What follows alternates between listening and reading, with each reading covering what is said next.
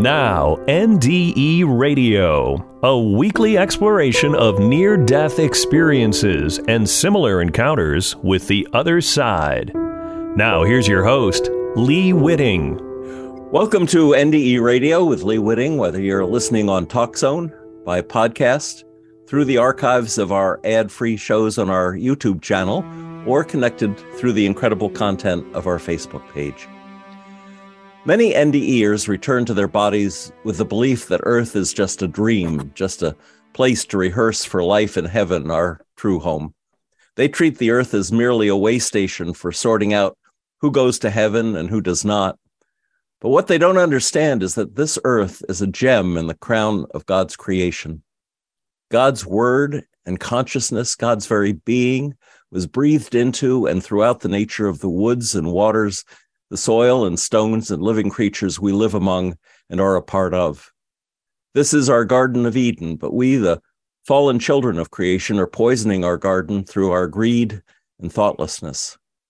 That was not God's intention for us. God appointed us the gardeners, the caretakers of the earth. Earth is not some Motel 6 for us to stop at overnight, but an integral part of our home with God. That is why our guest today brought back such an important message from his near death experience over three decades ago. At that time, David Milarch was feeling he'd been wasting his life. In attempting to overcome his addiction to alcohol, his body was shutting down. And to make matters worse, he feared he'd been a disappointment to his wife and boys. But then David had his near death experience where angels let him know he had a job to do. The earth is in trouble, its trees are dying, and without them, human life is in jeopardy. The solution, they later told him, was to clone the champion trees of the world, the largest, the hardiest, the ones that had survived millennia and were most resilient to climate change, and create a kind of Noah's Ark of tree genetics. Without knowing if the message had any basis in science or why he'd been chosen for this task, David began his mission of cloning the world's great trees. Many scientists and tree experts told him it couldn't be done, but three decades later, he and his sons, his team, have successfully cloned some of the world's oldest trees, among them the giant redwoods and sequoias. They have also grown seedlings from the oldest trees in the world, the bristlecone pine named Methuselah. To date, David has won many awards and commendations from publication and conservation groups for the work of his Archangel Ancient Tree Archive organization.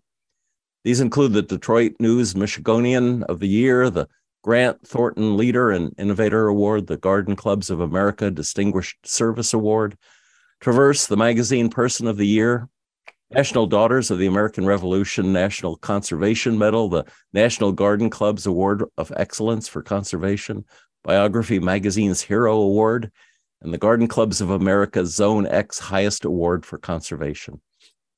His story is also told, told in a book by Jim Robbins, The Man Who Planted Trees, David Milarch, welcome to NDE Radio. It's truly my pleasure to be here. Well, it's wonderful to, to be here. You have had such a unique experience and you've done so much with what you learned there. Oh, I can't wait to talk to you about it. David, as a child, you got some firsthand experience working on your family's tree farm, didn't you? Maybe we could begin with that. What was it like growing up on a family tree farm? Well, I was born and raised actually in Livonia, a suburb of Detroit. Oh, okay. And my father had a nursery there, a wholesale nursery. So ever since I was a little guy, three or four years old, as soon as I stepped outside the house, I was at work. And at a very early age, that was uh, back in the 50s, we started very young. We'd do things to help at the nursery, you know, earn a living for the family, like a little bit of weeding, a little bit of everything. So I'm 73 today. My entire life, I've lived either at the nursery. I moved up in northern Michigan when I was 21 to the family farm, which is a six generational farm. Like there's been six generations of Milarch so far on the land. but I've always lived uh, near plants or in the last 50 years with the trees. So it's not like a job. It's more like I've had a lifestyle with plants and trees for my entire life. Wow. Well, David, tell us what was going on in your life when you were dying at only 41 years old and had your NDE. Well, what was going on is I did die. I had total renal failure. Mm. And when you have total renal failure, your kidneys and livers quit working, and you have three or four days to live because you uh, start to blow up, you turn yellow, your eyes turn red, and it's like the worst hangover you ever had uh, multiplied. It's you're poisoning yourself to death. Your body can't get rid of any of the fluids, so the pressure starts to increase around your heart. In fact, it's not uncommon for the heart to stop beating because of the pressure, and it's it, it's really uh, it's a it's a miserable way to go and a slow way to go. Yeah. So I I didn't get near near death experience. I had a death experience. Yeah. And I'm certain of it. I was in the hospital over in Frankfort, Michigan, and the doctors told me that uh, I was really really sick and a friend of mine took me into the emergency room after three or four days of uh, I, you know, I was home. I was home, I said, I don't want anybody to bother me, my wife and kids. Uh, I said, Yeah, I'm either coming out of the bedroom alive, dead, but I'm coming out sober. Either way. Mm. And after the third or fourth day, I was really, really in trouble. I having a hard time breathing. Uh, I blew up, and so um, they took me over to the hospital to see if there's anything that could be done, and there wasn't. Hmm. The doctor said that we could probably keep you around for this afternoon, maybe tonight, so the family could come in, but you're going to pass over. And I said, No, I'm not. He goes, Yes, you are. We'll put you on dialysis, try and get some of the pressure out around your heart, but uh, you're not going to make it. I said, Yes, I am. And it really confused him, and it kind of made him uh, not very happy. But to make a long story short, we were both right. I did pass on later that night, passed over. But to my surprise, I was sent back. When I went through that experience, I I went to the other side, and it's like probably a lot of other people have seen. It was beautiful there. There was like what you would call like a city, but not a city like we see here on Earth. There were a lot of light beings and uh, people in spirit. And lo and I- behold, I think you said that you felt uh, like a thud in your chest and that you had started with an out of body experience. Is that right? Well, uh, I uh, when I was in the emergency room for two or three hours, let's back up just a little bit. The doctor Uh-huh. said, "Well, we're going to try and take the pressure off your heart. The fluid's uh, stopping your heart. We'll put you on dialysis and try and keep you around so your family can come in." Uh-huh. So that's exactly what they did. But he said, "You'll probably hemorrhage to death because you know your blood's uh, degraded." And when they got that finished, I did feel better, and I said, "I- "I'm going home." And the doctor said, "You're not going home." I said, "Yes, I'm. I'm going home." He said, "You're going upstairs to go on dialysis, and we're going to try and keep you around." I said, "No, you're not." No. So I said, "My friends here that brought me here, Larry." I said, "I want Larry to come in and help me get to the car. I want to go home." So he, the, doc, the doctor got really angry, and I said, "You can't keep me here," and that's what I want to do. I was a hospital chaplain for 15 years. You're the kind of patient we always dreaded having. you had a mind of your own. Well, it said in the description that I read that you were out of your body. You looked down at your body and you said, I looked awful, bloated, Oh, my, my well. skin yellow and gray. But then you Well- must have got started through the tunnel. Is that right? Well, first I had to get out of the hospital. So my friend Larry came in and I couldn't walk. Yeah. So he put he put me up over his shoulder and carried me out to the truck Oh, no. and drove me home. Oh, no. And the hospital is not very happy with me, but I did make it home and he helped me make it home. I couldn't walk. He carried me in the house yeah. and uh, into my bedroom and I thanked him and he left.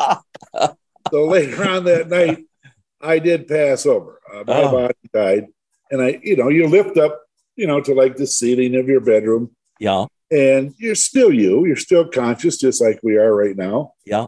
And I saw myself laying there, and I didn't look very good. It was one of my better days, that's for sure. then an angel came, and they know how afraid you are because you're afraid, and it's you know difficult and things. And so Right. They sent an angel. She said, I'm going to take you across. And she goes, Don't be frightened. I know you're frightened. I'm right here with you.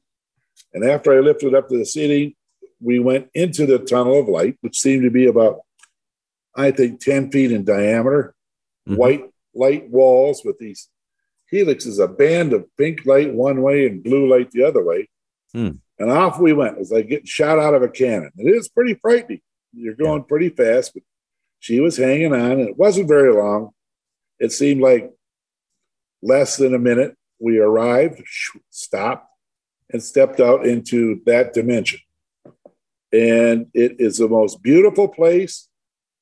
There's harmonics of, of, of music that wave through your your light body. It's it's just it's so beautiful. It's difficult to describe, other than like holding your firstborn baby just after the baby's born. That feeling. Oh, nice.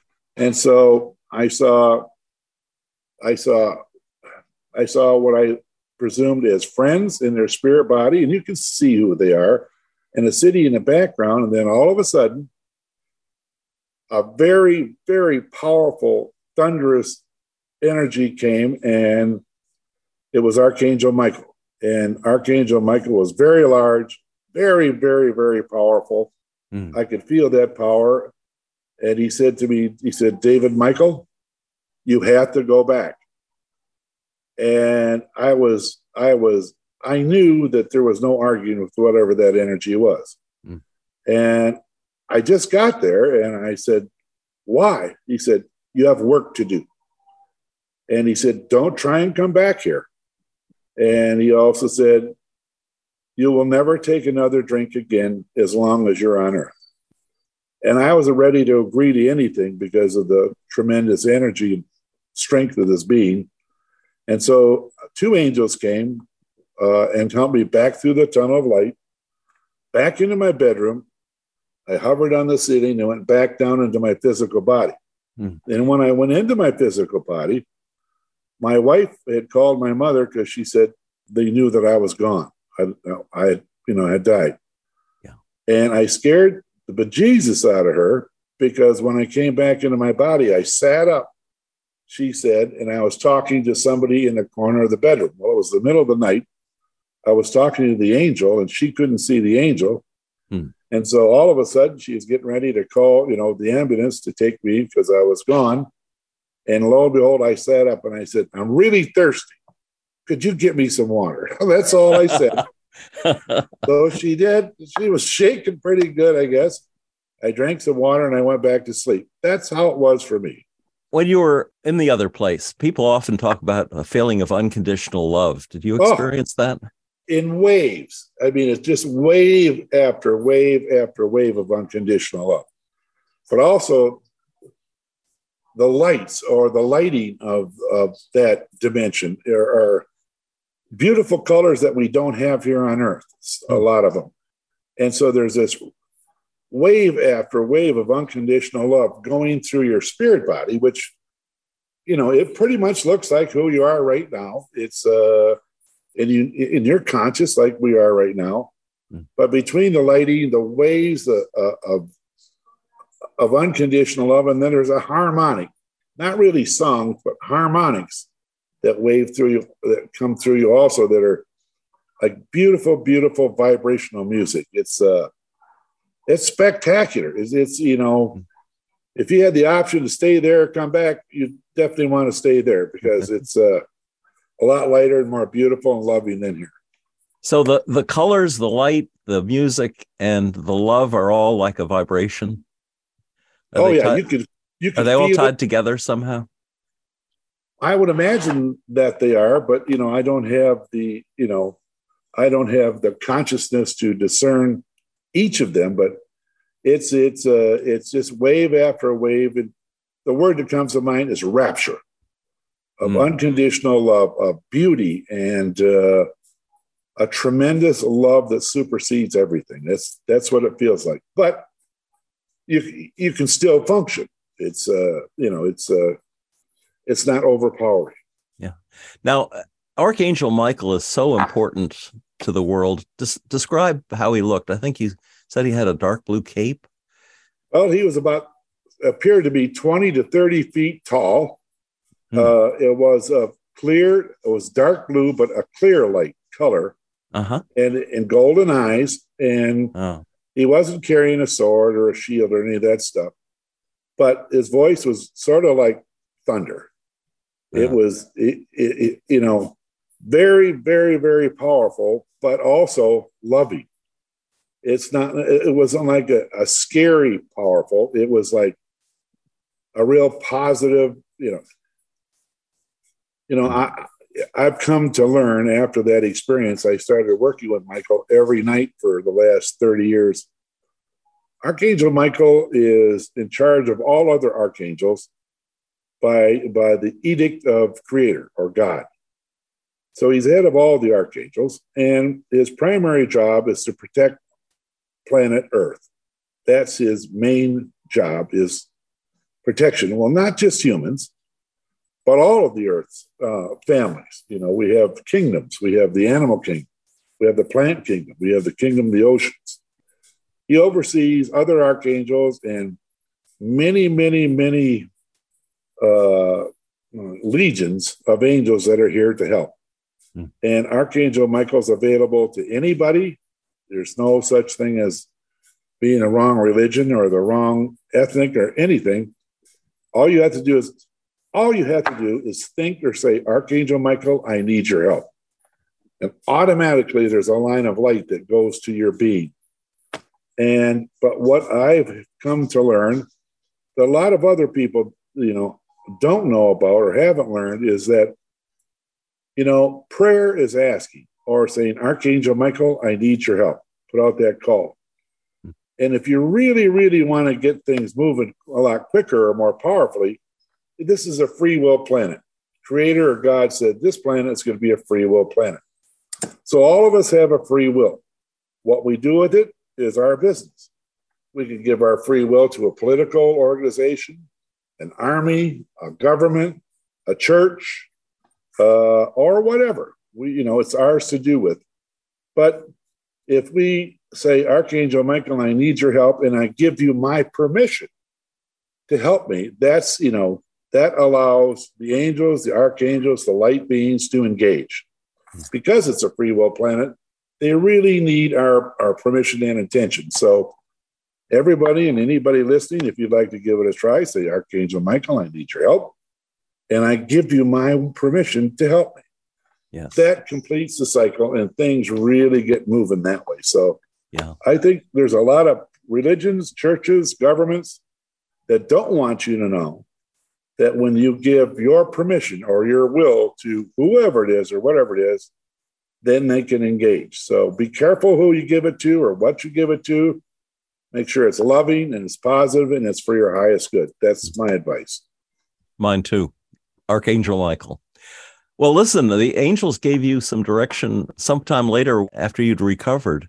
Tell us about how those notes came to be.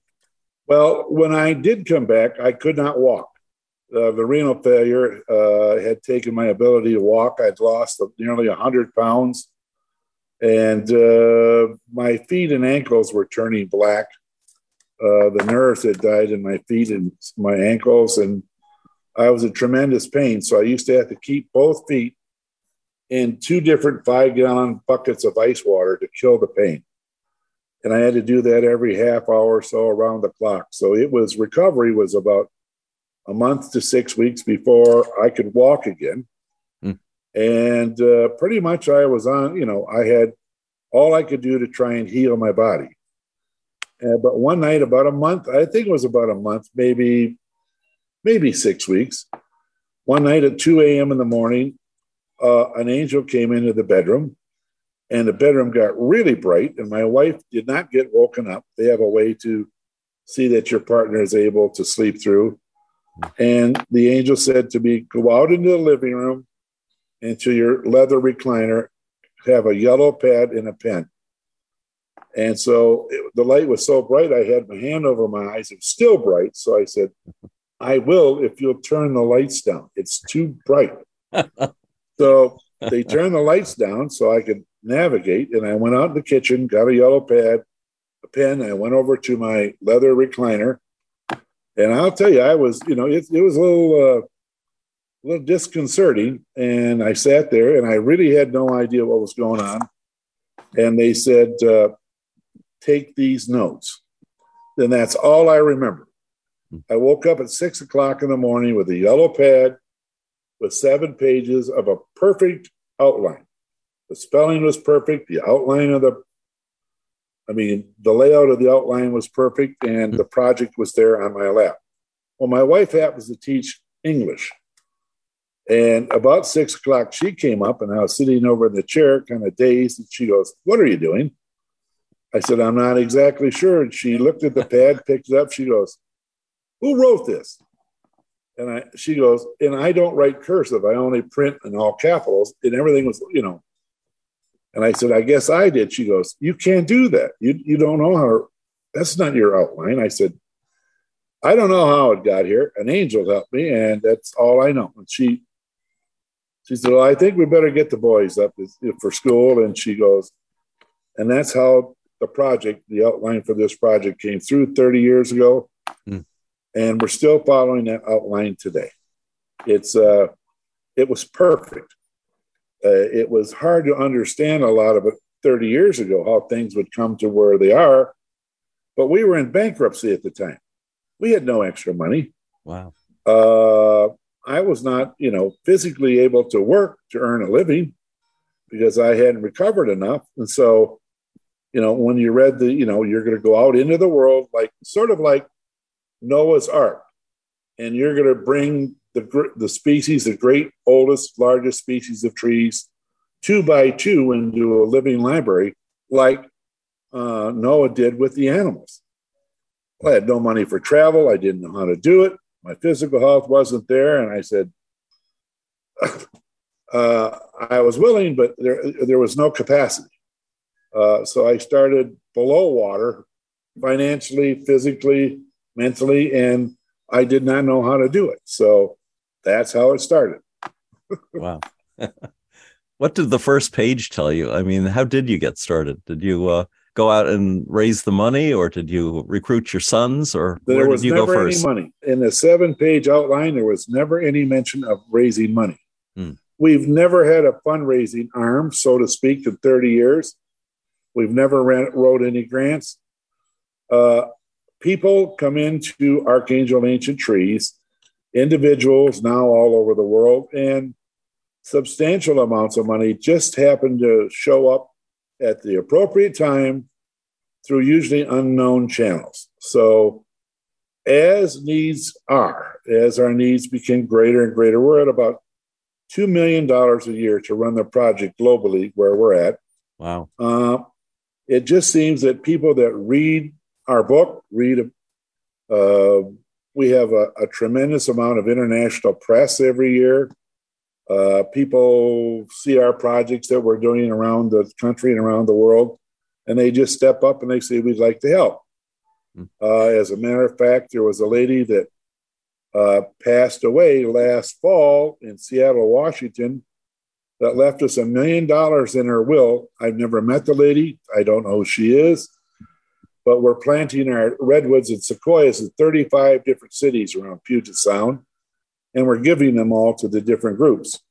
Well, she must have seen that, and lo and behold, out of the blue, came a million dollar gift from a lady that I never met, and they actually don't want us to uh, acknowledge her or anything. It was just a gift. So, wow. The money part wasn't there. They said you have to find the big trees. So go find the world's largest and oldest big trees. Oh, okay. so that was job one. Locate, find, you know, find the lists and the maps, then go to and you know the largest and oldest trees. So we did that in our local area to begin with. And then it, then it went to the state, and then the Midwest, then the country, and now now internationally. So it's it's uh it's pretty darn amazing that we're at where we're at under the circumstances, but here we are. Yeah. Well, you're transplanting redwoods and sequoias. Talk about the process of that because you're going up to the tops of the trees, aren't you? Well, remember, these are the world's largest, tallest, oldest trees. And we don't only do just do sequoias and redwoods. We've done over 70 different species of trees in the United States and some in Europe and Ireland, but they have to be the measured largest and tallest of that species to fit the criteria. So let's just say tomorrow I leave uh, to go back to California once again. Excuse me, the New York Times Magazine is waiting for us tomorrow to do a story on giant sequoias, and it'll be our ninth feature story in the New York Times. Wow. Well, they have a film crew there, and they want to know how are we able to clone 3,000 year old giant sequoias that are nearly 400 feet tall, and the trunks of these trees are 35 feet across.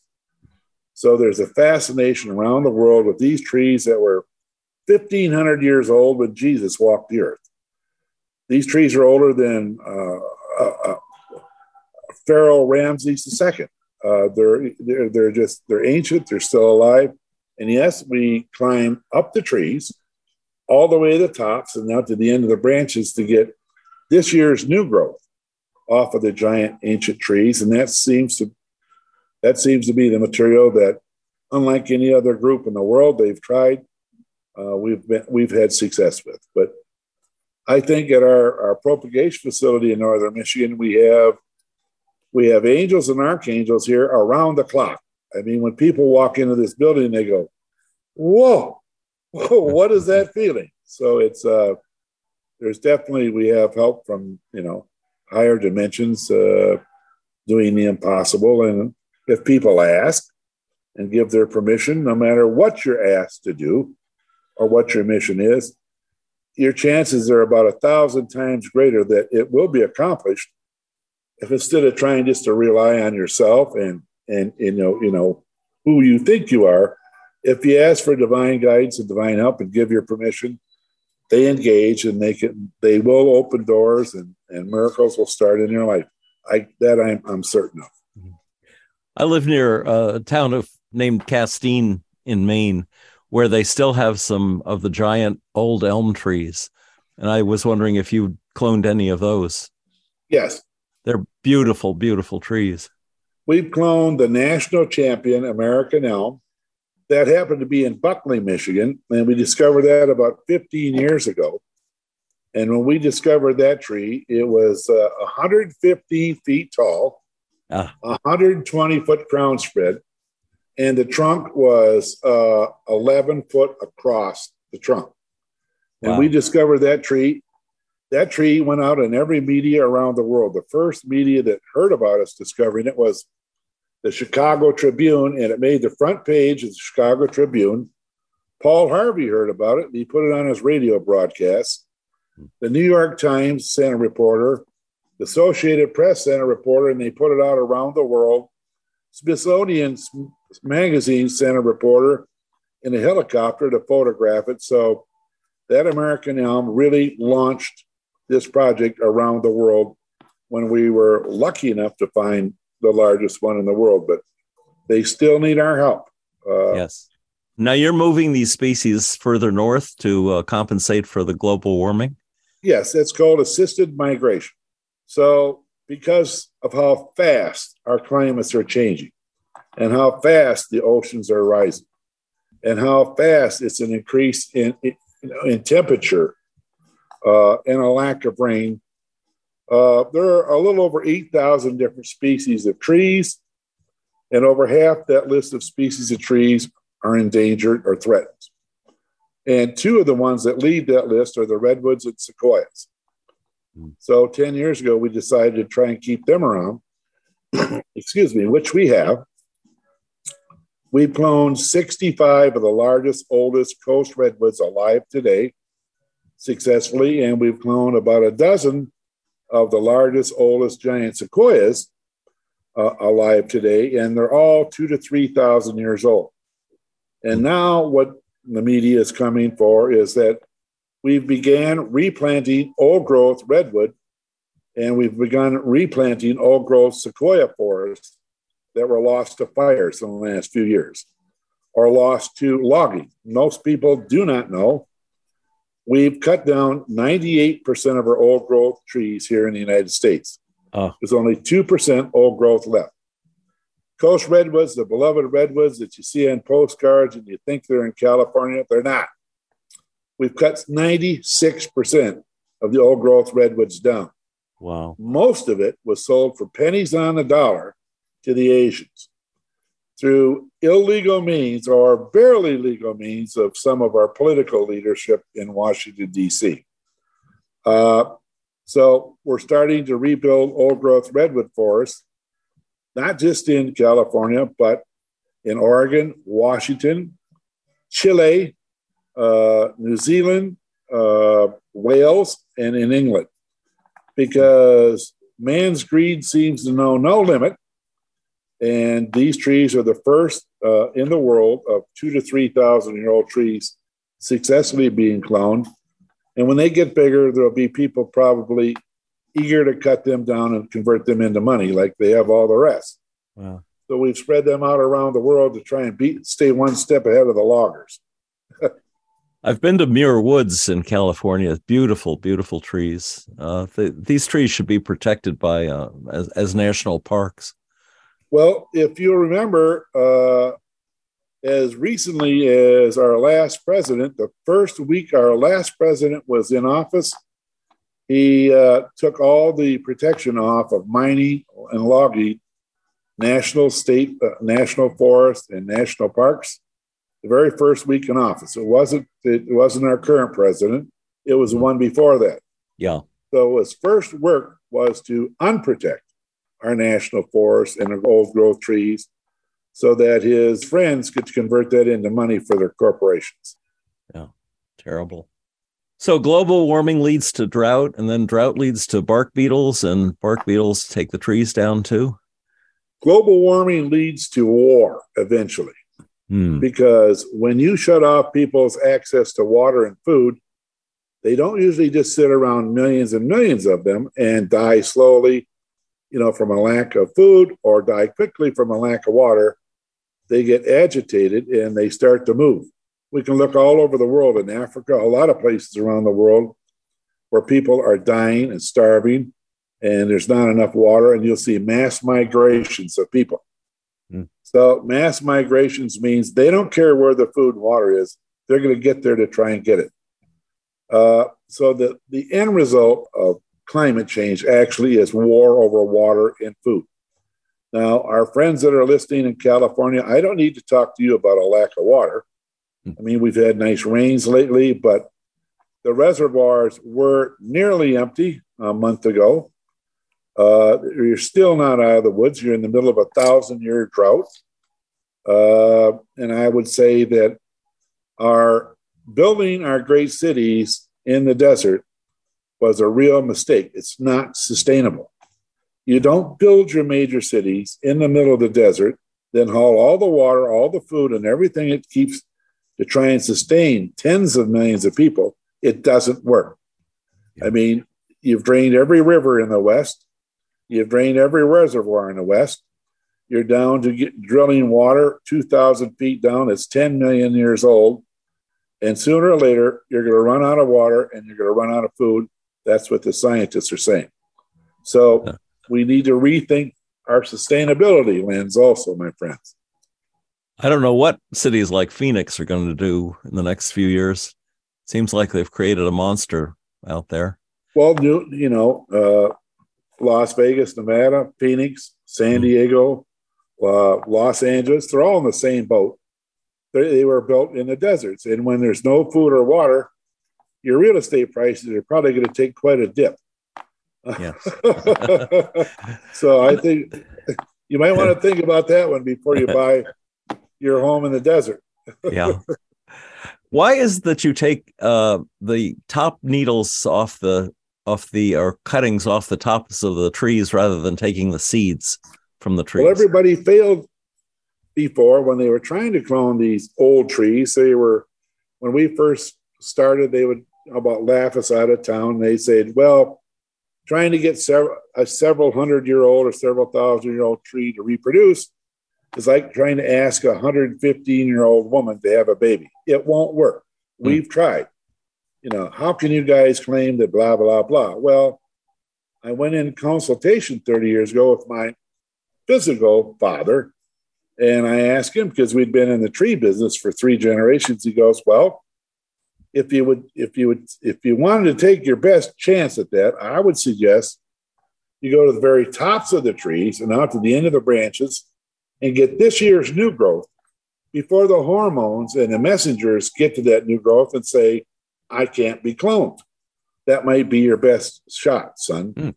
So, you know, you have to have the world's most technical, greatest climbers in the world to climb the world's tallest and biggest trees. I mean, you know, climbers that have experience in that are very, very rare. But that's what we did. We found guys that were able to go up the tallest trees in the world out to the end of the branches. We brought that back, and that's the secret. It has worked ever since we started getting this year's new growth, and no matter what species of trees. You know, before the hormones and the messengers say no, it can't, it won't work. It's almost like taking stem cells from humans before they're assigned a, a job. I don't yes. know if that's a cellular relationship there or not. Well, you know, cloning trees, we don't change the genetics. We don't change the DNA. Mm-hmm. You know, we don't mess with the with the genetics at all. In fact, now the way that trees that we're propagating a lot of our trees is through we have a tissue culture lab here at Archangel in northern Michigan. So, you know, we're experimenting and getting some pretty good results with tissue culturing and micropropagation of our trees. And in that way, you could take a very small amount of material and to turn that into millions of trees in a year or two. So that's the wave of the future is utilizing micropropagation and tissue culture. But it's not like we're changing the DNA or changing the genetics. Right. You know, it's uh, you know, almost all species of trees worldwide are self-cloning.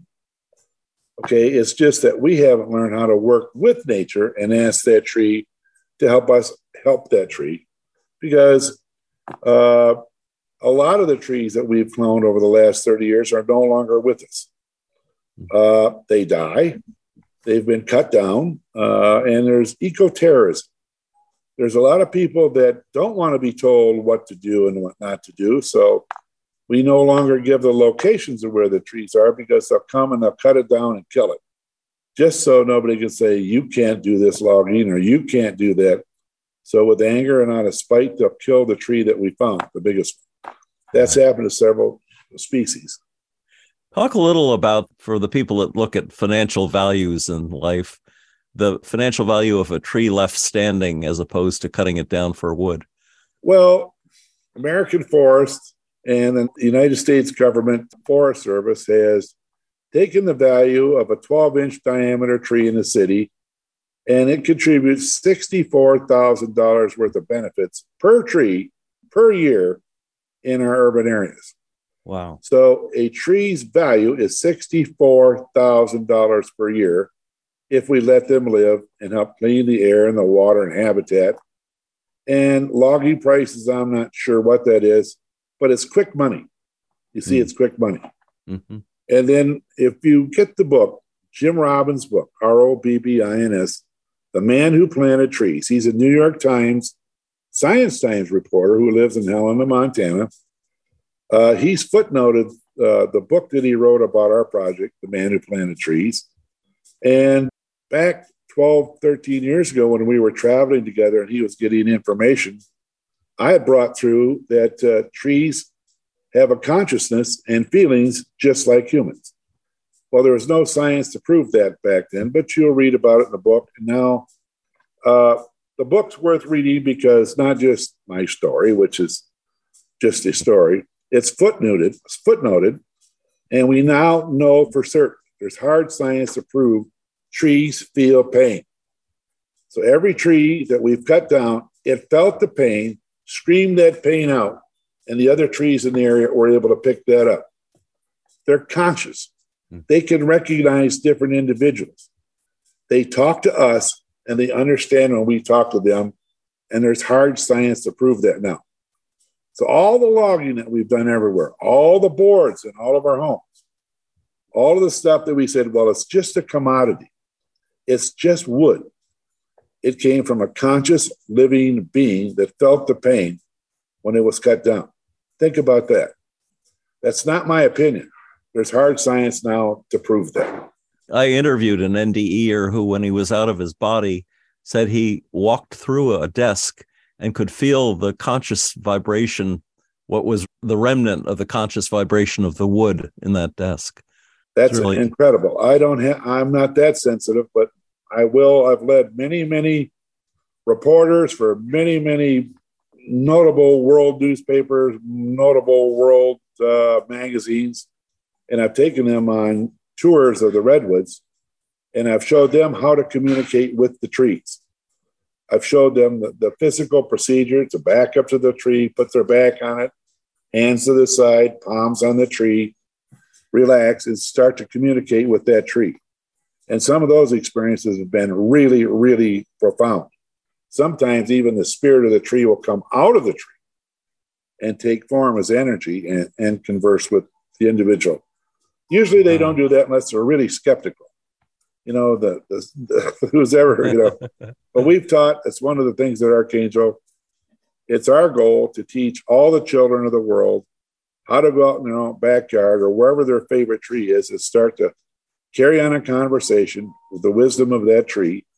Uh, and we, we teach them how, to do that. I am certainly a tree hugger, but I, I, have never thought to put my back to the tree rather than my front to the tree. Well, we have some large oaks and some large pines on my property. Any, anybody can do it. It's, you know, indigenous people, Native Americans all over the world for thousands of years have been talking to trees. I mean, the only ones that didn't believe in that, the only ones that haven't practiced it, are the arrogant Europeans that settled this country. Mm. But for thousands of years, there's over 800 tribes of indigenous people. They've been talking to the animals, to the trees for millennia. So here's how you do it walk out to your favorite tree, say, Hey, I would like to converse with you, talk to it. And I can't hear you right now. And I'm, you know, I'm kind of skeptical, but I'll try it. Then walk up to the tree, turn around and put your back and the back of your head up against the tree. Then reach down and put each palm of your hand, on, one on each side of you, put your palms of your hands on the trunk of the tree and hold that position. And sort of go into a meditation and say, I would like to communicate with, you know, the consciousness of who you are. Then just be quiet. Then you'll start to feel things come through your body like waves of energy. Okay. And then you can close your eyes and say, start your conversation. Say, could you say something? And if you're quiet and you start to pay attention, you start to hear whispers. And then you say, oh boy, is that, oh, am I making that up? Am I hearing things or whatever? And I have to say, within, oh, two or three times of consciously trying that, you'll be able to have conversations with any tree that you choose. But I'd suggest you go to your favorite tree. Uh, and that's what we teach children all over the country. Uh, if you go on our website, we have a tree school. We're only doing, we've, we've learned from the wisdom of the indigenous people. You know, the native people, indigenous people all over the world. They're the ones that, uh, like I said, have been doing it for millennia. It's, uh, it puts a whole different perspective on the kingdom of the forest. They aren't just a commodity, they are living, conscious beings with messages and help. Have you learned from Archangel Michael what role the earth plays in our lives and in the life of the creation that God made? It's Earth School. There are many, many schools in many, many dimensions around this, around the universe. Earth is Earth School. It's where we incarnate as human beings to work on our weaknesses, to work on our faults, to help uh, to help our souls. We we we have before we incarnate, before we are brought into that baby's body. That humans we create bodies, not souls. Only God creates souls.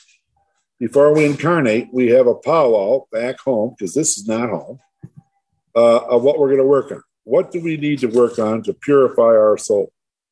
And so there'll be a short list of things that reoccur in our life over and over and over again for our opportunity to uh, work on it and do it up and, and to love it and heal it. One of mine was drinking.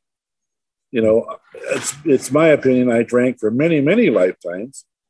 And, you know, God, in His mercy, there's no time limit. Uh, you know, if you choose and ask for help to put that behind you, you know, your alcoholism, uh, that you will get help and uh, it is possible.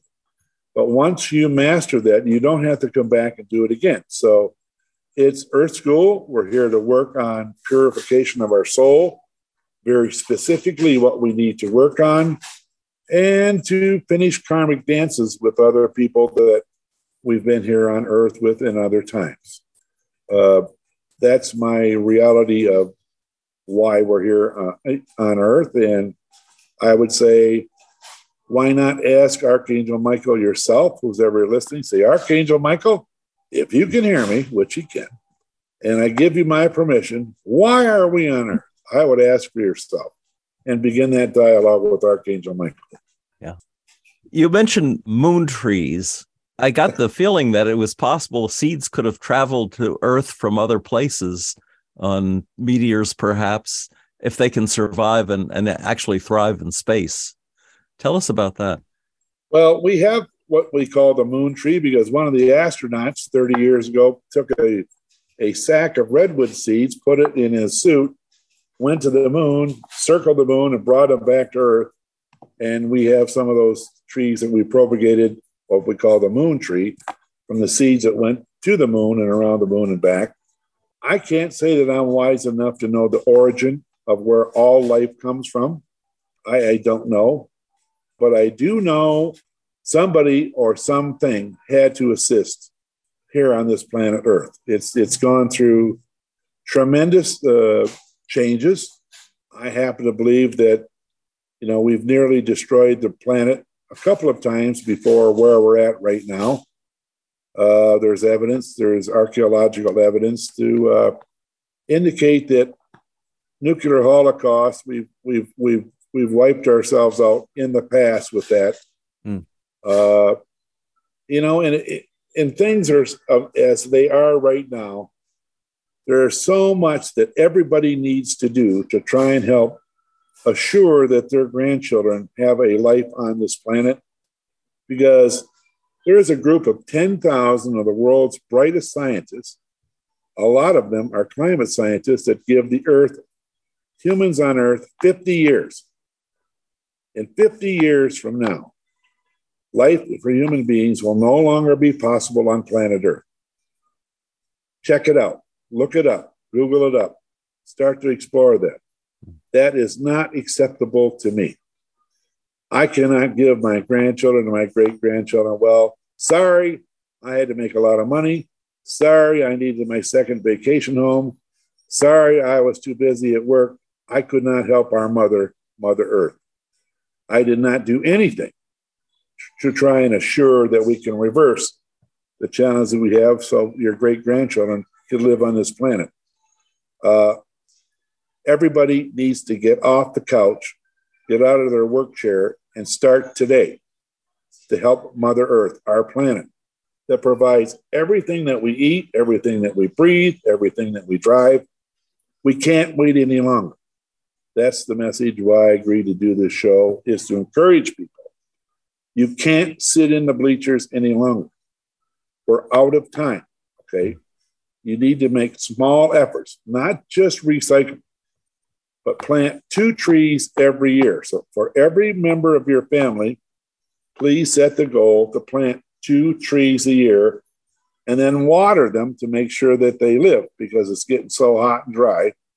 And if everybody planted two trees a year, every man, woman, and child on this planet for 20 years, we'd reverse climate change back to 1980. It wouldn't be an issue. Mm. There are ways to ch- there are ways to reverse this. There are ways to turn this around.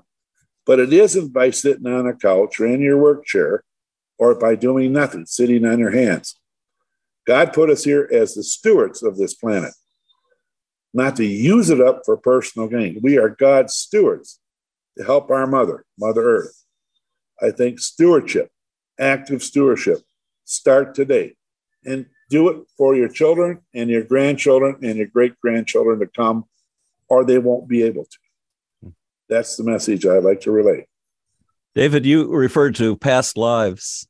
Do you see us as reincarnating as trees? Is there a possibility if we eliminate ourselves as humans through another nuclear war or whatever? Could we come back as part of the nature that you're planting right now? It's my understanding with the archangels, God is not going to allow us to destroy this planet for the third time. Hmm. They are going, they are here to intervene. Man's greed knows no limit. Man's anger and hatred knows no limit. It will not be allowed to destroy this planet. A number of people will, are going to remain on this planet to help rebuild it, to help build it in light and love, not man's greed. Okay. So the planet will not be destroyed. We can't destroy it. It's it's too big and too powerful. We can only destroy ourselves, and that's not going to be allowed.